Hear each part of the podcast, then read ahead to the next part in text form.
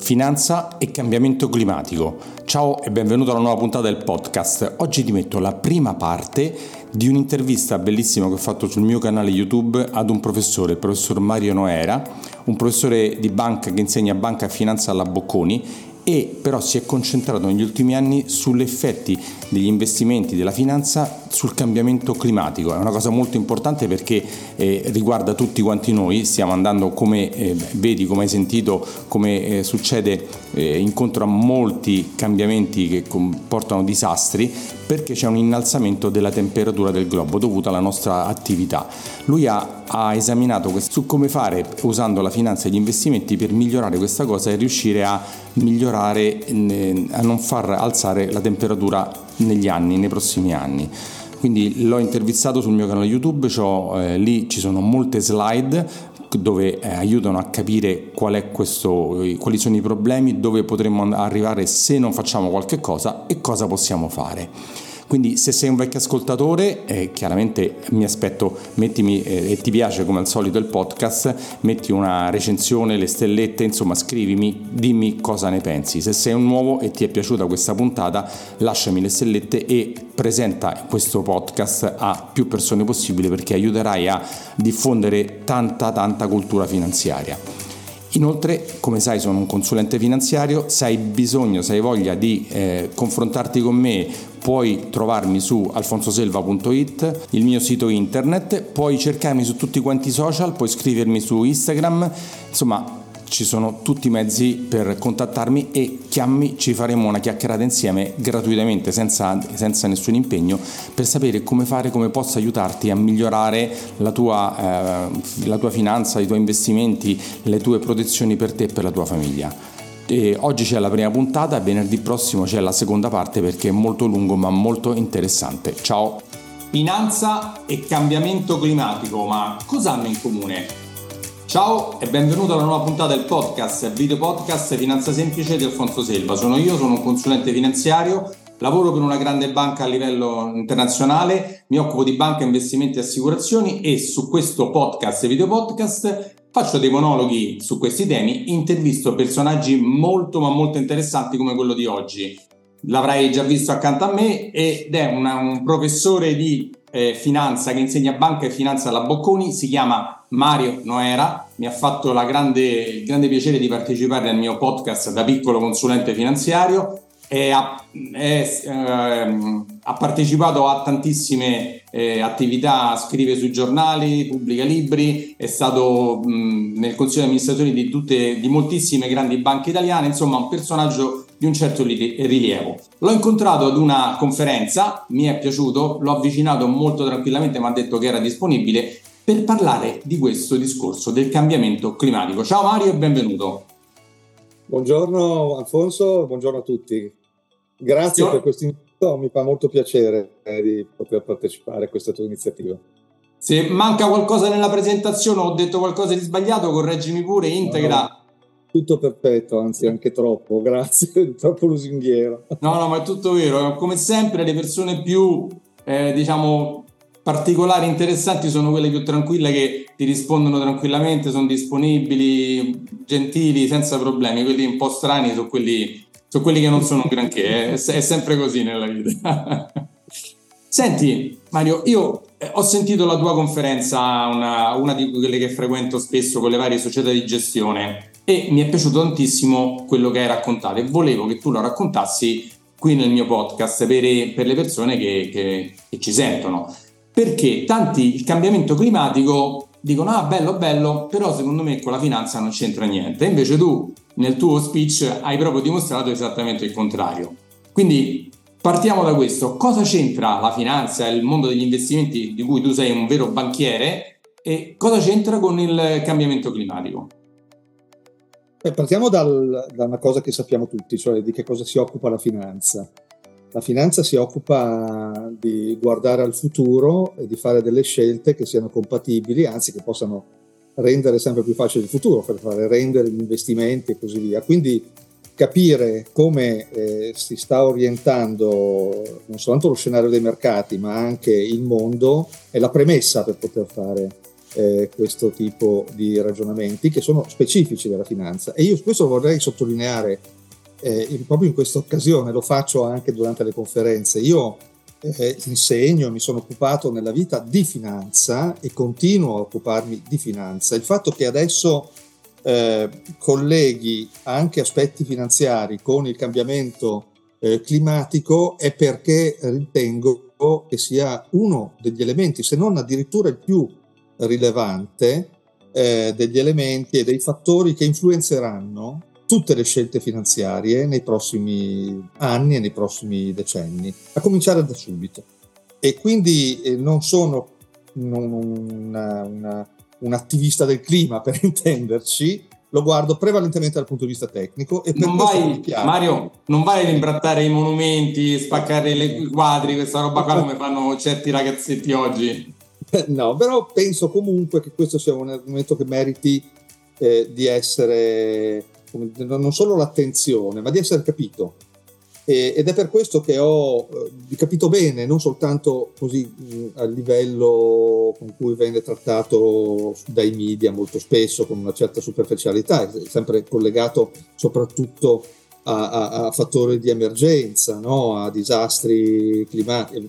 È vero che questi si stanno dire, eh, ripetendo con una frequenza sempre maggiore.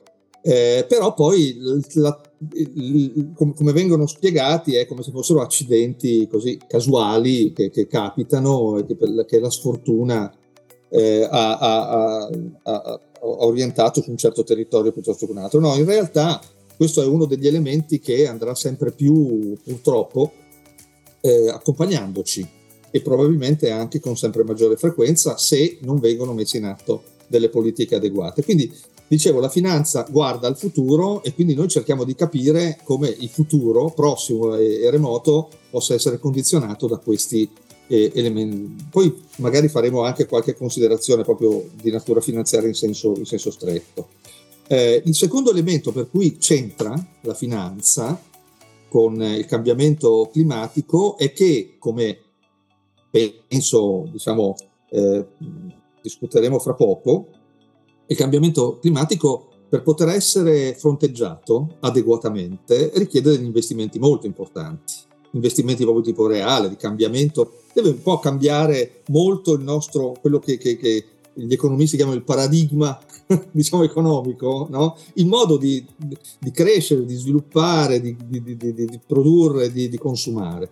Quindi Mario, mi stai dicendo che eh, tutto quello che bisogna fare e non soltanto è tanto spendere tanti soldi, perché mi sembra che ultimamente anche le grandi banche, le grandi società di investimento, i grandi fondi pensione internazionali hanno deciso di virare i loro investimenti sulle società che investono eh, avendo dei riguardi al cambiamento climatico, tutto quel discorso delle ISG, ho detto all'italiana ESG, no? eh, non so se, se, se, concordi su questa mia affermazione.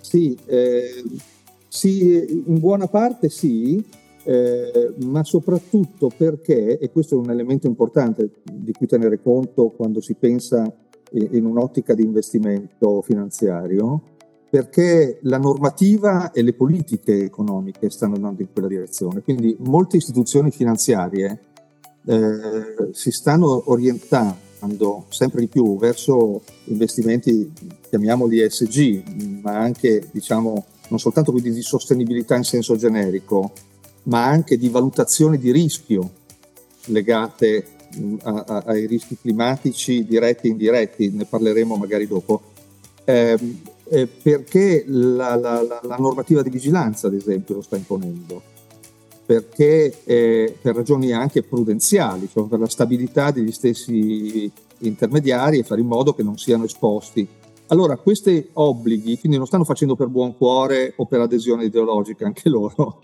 Lo, lo, c'è un orientamento generale della normativa, soprattutto in Europa, ma sempre di più anche eh, negli Stati Uniti, ad esempio, eh, che sta obbligando le istituzioni finanziarie ad andare in quella direzione.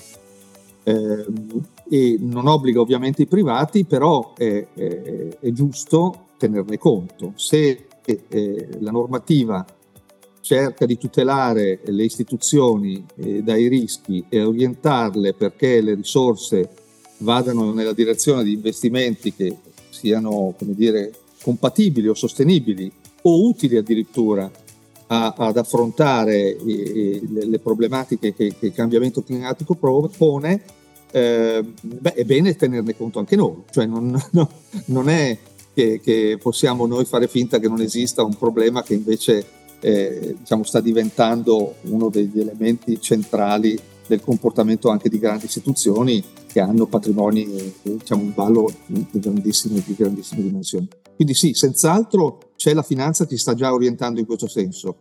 In termini di numeri, i numeri sono molto grossi perché si parla di investimenti, tutti gli investitori istituzionali, cioè fondi comuni, fondi pensioni, assicurazioni e così via, a livello mondiale dell'ordine di 35 trilioni di dollari, quindi una cosa che è difficile anche soltanto da abbracciare, sono 35 mila eh, miliardi, miliardi, scusate, non milioni, miliardi di dollari, quindi diciamo una cifra enorme. Poi dentro magari ci sono ancora delle cose che non sono proprio, cioè sembrano verdi ma non lo sono tanto, eccetera, eccetera, però insomma questo fa parte del gioco eh, eh quello che nel nostro gergo si chiama greenwashing molti, insomma, esattamente, finta esattamente. che sia ecologico, facciamo finta che sia ESG, facciamo finta che sia rispettoso sì. del clima, però lo facciamo per darci una facciata, ma poi nel concreto non lo è. Però mi sembra che sempre più queste cose stanno, eh, stanno venendo alla luce e quindi chi lo fa in questa modalità viene piano piano espulso dal mercato, riceve meno investimenti, eh, viene penalizzato dalle leggi in vigore, insomma un po', un po' è questa la direzione dove stiamo andando anche, anche nei paesi emergenti. La Cina non è proprio un paese emergente, però insomma anche lì piano piano si stanno convertendo al, alla, diciamo, al rispetto del, del, clima perché hanno visto che se no succedono de, delle catastrofi che non, non, gli conviene neanche a loro.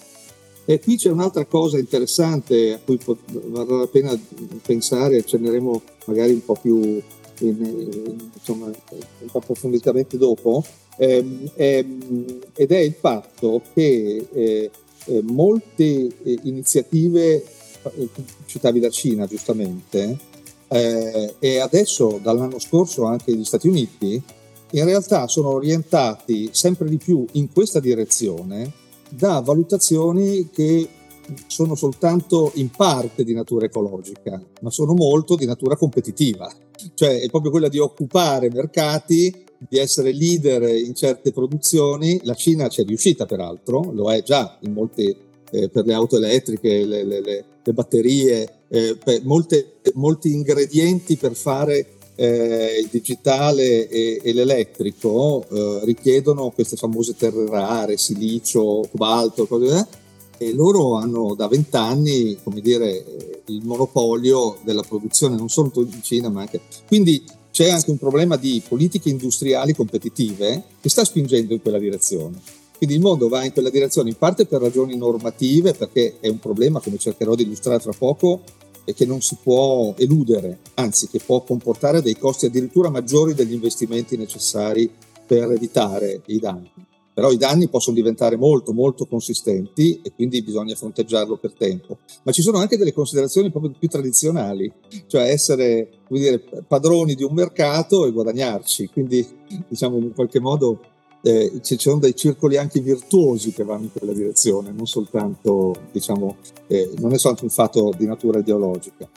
Senti Mario, ma questo, ci stanno tante persone che lo negano questo cambiamento climatico, no? Invece da, mi ricordo da, da, quello che hai detto che invece è super importante e, è, e, si vede effettivo, ma da cosa è causato questo grande cambiamento climatico che subiamo? Abbiamo visto inondazioni, cambiamenti di clima, eh, qua da noi c'è stato caldo fino a una settimana fa, dieci giorni fa, caldo in, inusuale per quello che è novembre, insomma.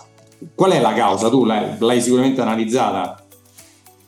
Dunque, anche qui eh, il, il, tipo di, di, di, narrativa a cui siamo esposti sempre è quella legata alle emergenze e poi possiamo notare che sono sempre più frequenti e sempre più disastrose. Questo è, eh, in realtà proprio il, il fenomeno e la, la, la, direzione di marcia del fenomeno è più facilmente eh, eh, affrontabile guardando alle statistiche o guardando insomma, ai dati consolidati, perché poi è chiaro che la temperatura varia. Delle volte troppo caldo, delle volte troppo freddo, delle volte stabile, quindi anche l'esperienza, diciamo, empirica nostra, diretta, non è detto che ci dia esattamente la percezione, perché il riscaldamento climatico, per esempio, vedremo dopo, è assolutamente coerente anche con i cicloni e il gelo, cioè cambiano proprio le correnti eh, aeree ed oceaniche cambia proprio l'assetto de, de, del, del, del, climatico del globo. Quindi le, le, sono tutte facce dello stesso, della, de, della stessa medaglia, però vedendole un po' insieme eh, è difficile negarle, è difficile negarle perché ormai la scienza da, qualche decennio, ma sempre più diciamo, in maniera convinta, diciamo, il 99% de, degli scienziati, non solo climatici, ma un po' di tutte le discipline, biologi e così via, hanno, e questo tipo di certificazione ce le dà una, una, una, un organismo del, del, sponsorizzato, organizzato dall'ONU, cioè dalle Nazioni Unite, che ha un brutto acronimo, sono tutti brutti gli acronimi, si chiama IPCC, eh, che è sostanzialmente un panel di scienziati che raccoglie tutte le ricerche che vengono prodotte su questi temi, sia sulle cause del cambiamento climatico, sia sulle conseguenze possibili, e, e, e, produce appunto ogni anno un corposo documento che raccoglie tutte le evidenze scientifiche. Allora, le cose a cui faccio riferimento io sono tratte da questo tipo di fonte e non, è chiaro che un atteggiamento, la scienza richiede che non ci siano verità rivelate, ma che sia sempre tutto messo in discussione. Quindi fino a prova contraria, diciamo, noi ci atteniamo alle evidenze che la scienza ci produce. È evidente che queste magari non sono definitive, ma ad oggi quello che noi sappiamo è che il, il cambiamento climatico nasce eh, dal fatto, da, da, un equilibrio che si è instaurato su, sulla Terra eh, nei milioni di anni. Ed è un equilibrio che si può descrivere nella sua diciamo, sostanza, poi la fisica del cambiamento climatico è molto più complessa, ma la sostanza è semplice, e cioè noi prendiamo l'energia dal Sole, arriva dal Sole con una certa intensità, una parte viene filtrata dall'atmosfera, perché noi abbiamo questa atmosfera che già attutisce una parte di questo effetto energetico che arriva dal Sole, una parte raggiunge il suolo e viene come dire, incorporata nelle acque oceaniche e una parte viene restituita allo spazio. Allora, eh, è proprio questa parte che viene restituita allo spazio che tiene l'equilibrio e questo equilibrio è molto importante per mantenere la stabilità della temperatura. Perché se noi un attimo ci fermiamo a riflettere, eh, dobbiamo ammettere che non abbiamo certezza che esista la vita in altri posti dell'universo, quindi c'è qualcosa di speciale sulla Terra che è avvenuto ed è questo perché se fosse troppo caldo eh, non ci sarebbe acqua, evaporerebbe e saremmo tutti desertici come Marte piuttosto che altri pianeti anche del Sistema Solare. E se invece eh, ne, ne, respingessimo troppa di questa energia, magari eh, geleremmo, saremmo una calotta di ghiaccio. Quindi in un qualche modo c'è qualcosa di speciale in questo equilibrio e di prezioso. Ecco, io ci provo per darvi un'idea, eh, mi piacerebbe dare un'idea di come questa cosa sia rilevante, perché c'è una storia delle temperature. Adesso io Vai. provo un attimo a condividere, so, non sono abilissimo nel farlo, ma ci provo. Beh, eh, già sei un ecco. super professore, oppure abile pure su tutte queste cose. Eh, dai. Io, eh. eh. lo so, ma questo è, la, è, uno dei limiti del, più che altro anagrafici, no? Del, ecco un attimo che dovrei riuscire, ecco, sono, no, non sono riuscito, eccolo qua. Perfetto, si vede benissimo. Vedete? Bene, questa è l'evoluzione della temperatura, questo negli ultimi 2000 anni. Mario, perdonami, eh, sì. diciamo, qualcuno lo sentirà e non lo vedrà. Stiamo guardando una slide molto bella dove si vede l'evoluzione della temperatura media globale degli ultimi 2000 anni. Quindi si vede una, una, diciamo, un grafico abbastanza regolare, un picco negli ultimi dal 1850 in poi. Scusa, lo, lo descrivo perché chi lo sente non lo vede chiaramente. Ah, certo. Eh, e questo è, secondo me, è abbastanza impressionante, tenendo presente che questo tipo di grafico vale anche per 100.000 anni passati, grosso modo. E quindi, a parte delle oscillazioni, eh, che sono più o meno di mezzo grado intorno a questa media, noi abbiamo che per sicuramente negli ultimi 2000, ma anche per i 100.000 anni precedenti, eh, una certa stabilità di temperature, che invece si è spezzata eh, con l'era industriale, cioè dal 1850 a oggi, come, tu, come il grafico mostra. E questo ci dice che quel famoso equilibrio di cui parlavamo prima, cioè quello che ha consentito alla vita di attecchire su, sul nostro pianeta, e forse solo nel nostro pianeta, non siamo sicuri, ma insomma è, è raro, insomma, probabilisticamente è raro trovare altre forme di vita evolute come la nostra eh, nell'universo, anche se non lo possiamo escludere, eh, è dovuto a questo, a questa stabilità, che si è spezzata cioè noi negli ultimi 170-180 anni vediamo che c'è stato un aumento, un'impennata della temperatura rispetto a quella media di circa un grado, un grado e uno, insomma più un grado. E questo è il famoso riscaldamento globale a cui si fa riferimento, perché questo eh, aumento di temperatura di un grado è la media tutto il globo. Quindi ci sono Mario, che, Mario che sembra poco un grado, ma nell'equilibrio così particolare e instabile e invece eh, sconvolge un po' tutti, eh, tutte le cose, questo equilibrio globale della temperatura, no? Eh, perché qualcuno dice, vabbè, un grado che sarà mai? No, un grado è tantissimo. Sì, è successo una volta già, eh, in un periodo che si chiama Olocene, e che c'è stata un'escursione di questo tipo, di circa un grado, che era fra due glaciazioni, per dire, in mezzo tra due glaciazioni. Quindi c'è stato questo riscaldamento, eh, però è avvenuto una volta sola. E quando eh, ancora prima, cioè 250 milioni di anni fa, eh, c'è stata una, una, un'escursione maggiore, quindi ben più dei 100.000 anni che abbiamo preso in considerazione, che sono misurabili, eh, stato, c'è stata un'escursione di 5 gradi, in quel caso ovviamente l'uomo non c'entrava niente, era proprio la, la, la, lo stato magmatico della Terra, le, le eruzioni vulcaniche che creavano questo, questo effetto. E, e cioè, l'escursione è stata di 5 gradi, ma in quel caso il 99, 96, 97% delle specie allora viventi, che saranno stati licheni, microbi e cose di questo genere, sono scomparse, sono state estinte quindi anche forme di vita molto, molto semplici e, e resistenti. Mario, questo... cosa, cosa, ha causato questa impennata del, di, di, un grado e qualche cosa della, della temperatura? Ecco, questo è l'altro elemento molto rilevante che ormai, il, la, la, la, chiamiamola la scienza, l'IPCC, l'IPCC ha documentato, e cioè questa, eh, è possibile dividere questa escursione di un grado dal 1850 a oggi eh, tra le componenti che rimangono naturali, quelle di origine vulcanica, l'attività solare e così via, e quelle invece che hanno origine umana e che derivano appunto dalle emissioni di gas serra.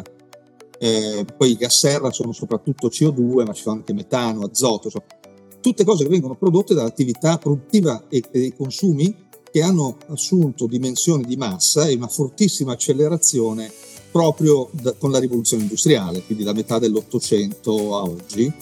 Ma guardando ancora meglio in questo periodo si sono molto concentrate paradossalmente quando c'è stato il boom dello sviluppo e del benessere, che è avvenuto sostanzialmente dopo la seconda guerra mondiale. Quindi il grosso, più dell'80%, 80-85% delle emissioni che sono eh, state eh, prodotte dall'attività umana, industriale, di consumo, eh, tra il 1850 e oggi, in realtà hanno avuto l'80% passa e passa eh, luogo dopo il 1950. Quindi praticamente nell'arco di una sola generazione più o meno, no? quindi soltanto pochi decenni, e questi hanno saturato sostanzialmente l'atmosfera. Dicevo che questo equilibrio delle temperature dipende da eh, quanta energia entra e quanta ne esce.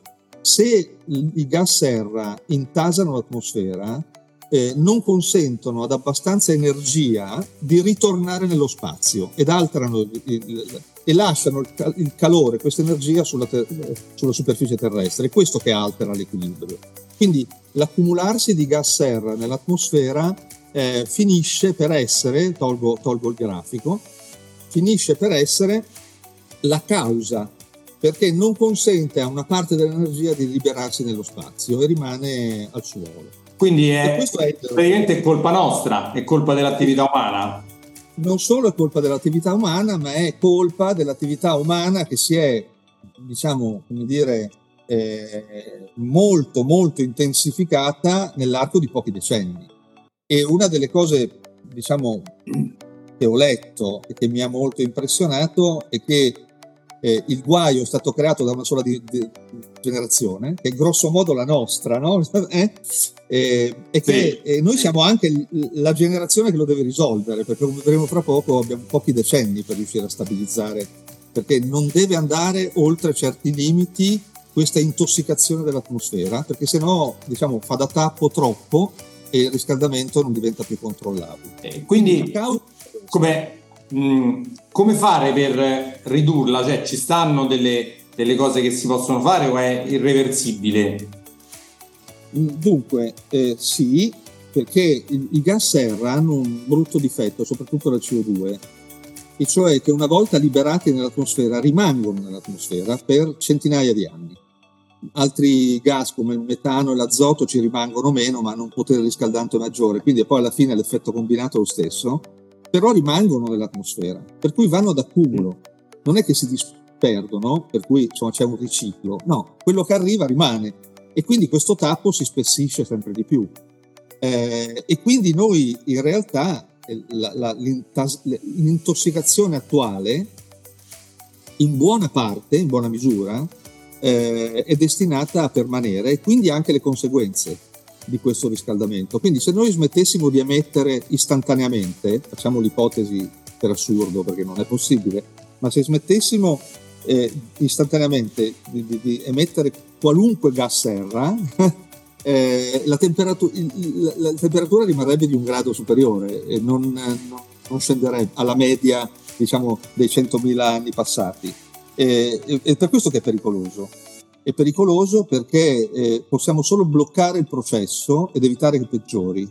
È difficile eh, diciamo, farlo tornare indietro, se non con archi temporali molto lunghi. È chiaro che nei prossimi 500 anni, se noi blocchiamo le emissioni, eh, tutto tende a ritornare normale. Mario, a meno che ci se, potrebbero esserci delle scoperte scientifiche che magari riescono a catturare questa CO2 nell'atmosfera e quindi a ridurla. Meglio immagino, eh, così da No, esistono già, una, esistono già, tecnologie di questo tipo.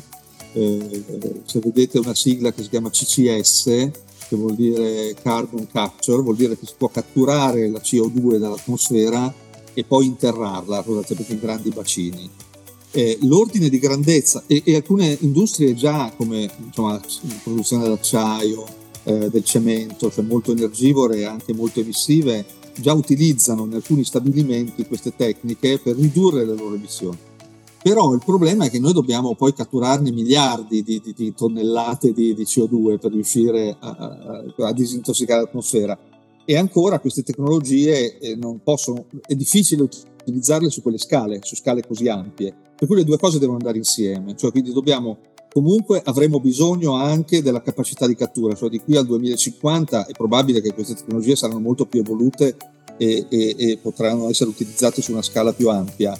Eh, però non possiamo rinunciare anche a bloccare le emissioni, quindi le due cose devono essere fatte insieme.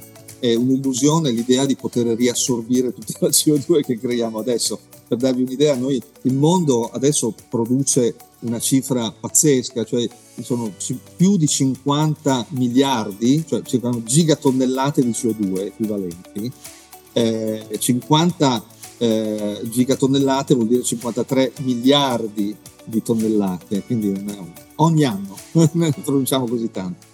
E quindi non è, non è sostenibile continuare questo, con questo ritmo.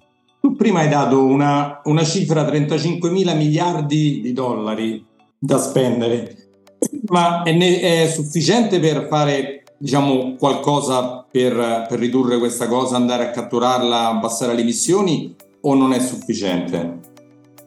Dunque, il, ehm, il, i 35 mila miliardi che citavo è la stima degli investimenti che vengono dire, considerati verdi, eh, ISG, quindi investimenti o di investitori istituzionali, portafoglio, eccetera, o credito, no? che va orientato a, questi, a investimenti di questo, di questo tipo.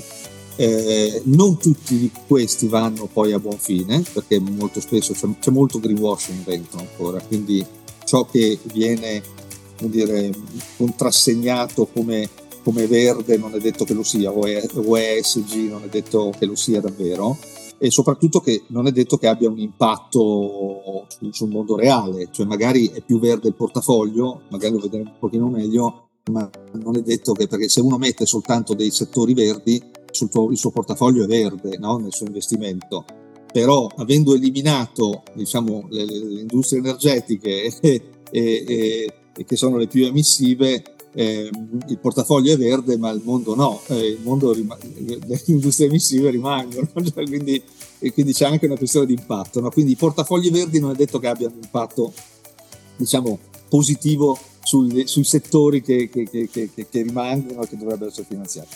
Quindi in realtà questa cifra è molto grande, ma eh, la stima degli investimenti, anche qua è abbastanza interessante e molto rilevante. Se sei arrivato fin qui, i miei complimenti perché hai aumentato tantissimo la tua cultura finanziaria. Se hai bisogno di una consulenza mi puoi contattare andando sul sito alfonsoselva.it, scrivendomi a info-alfonsoselva.it avrai la possibilità di fissare una consulenza con me gratuita di una mezz'oretta. Poi non ti scordare che sempre andando sul mio sito alfonsoselva.it puoi scaricarti il mio libro Come investire i tuoi soldi senza sbagliare, una guida agile e utile per capire le basi dell'investimento. Se ti è piaciuto il podcast o questo video, perché è anche un video, ti invito a lasciare dei like, a lasciare un commento. Se sei su un podcast su Spreaker, Spotify, Apple Podcast, lascia un like, una stellina. Se sei qui su YouTube, iscriviti e lascia anche un commento e chiedimi qualsiasi cosa se non sono stato abbastanza chiaro. Ciao e ci sentiamo alla prossima. Sono Alfonso Silva, sono un consulente finanziario iscritto al Labo e faccio questo lavoro dal 1994. Lavoro per una grande banca a livello nazionale mi occupo di banca, credito, investimenti e assicurazioni. Su questo podcast, video podcast, trovi dei miei monologhi di storie di investimento e interviste a personaggi molto molto interessanti in tutti i campi, sempre nell'ambito finanziario economico. Ciao e ci sentiamo alla prossima.